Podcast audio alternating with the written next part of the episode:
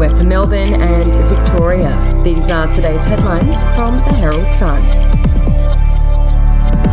The number of executives in Victoria's public service has close to tripled under the Andrews government in a top heavy explosion that has far outstripped growth in the workforce they manage.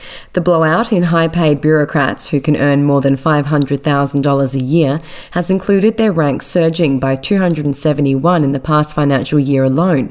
The number of public service executives has swelled from 647 in June 2014 to 1,742 in June 2021 the latest numbers from Victorian Public Sector Commission show.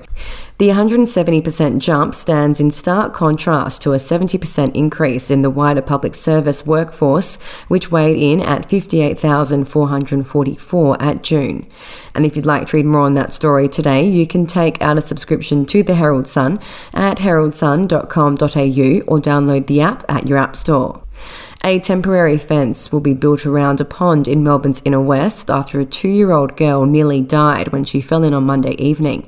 Victoria Police confirmed on Tuesday a three year old girl drowned in the same pond at Footscray Park in June this year. The two year old remains fighting for her life at the Royal Children's Hospital. She was found unresponsive in the pond, located south of the fenced adventure playground on Monday about 8 pm. We'll be back after this. News doesn't have to be boring. The Brits have given Prince Harry a new nickname after yet another tell all interview. Oh, God, is it the Ginger Whinger? Let the team at news.com.au get you up to speed each day with their podcast, From the Newsroom. a couple were busted joining the Mile High Club. Well, I guess they can't fly Virgin anymore. Politics, sport, red carpets, royals. Get all the goss in just a few minutes. Follow From the Newsroom wherever you get your podcast from.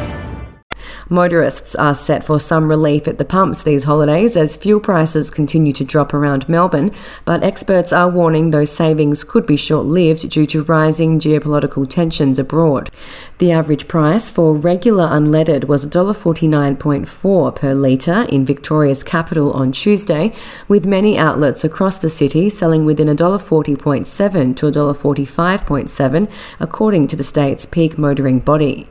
Some of the highest retail prices were found in Greenvale in Melbourne's north and Gardenvale in the city's southeast, where motorists could expect to pay between $1.60.7 and $1.65.7. And Romeo Beckham is a chip off the old block, landing a $2.2 million contract to become the new face of Puma. The teenager had already followed in the footsteps of his famous father, David, by becoming a professional footballer, but has now mirrored his commercial success off the pitch, making 19 year old Romeo the richest of David and Victoria Beckham's four children. As reported by The Sun, insiders said the big money deal with the sportswear giant was the first in a line of lucrative collaborations being lined up for him in the next few years. And those are your headlines from the Herald Sun. For updates and breaking news throughout the day, take out a subscription at heraldsun.com.au. We'll have another update for you tomorrow.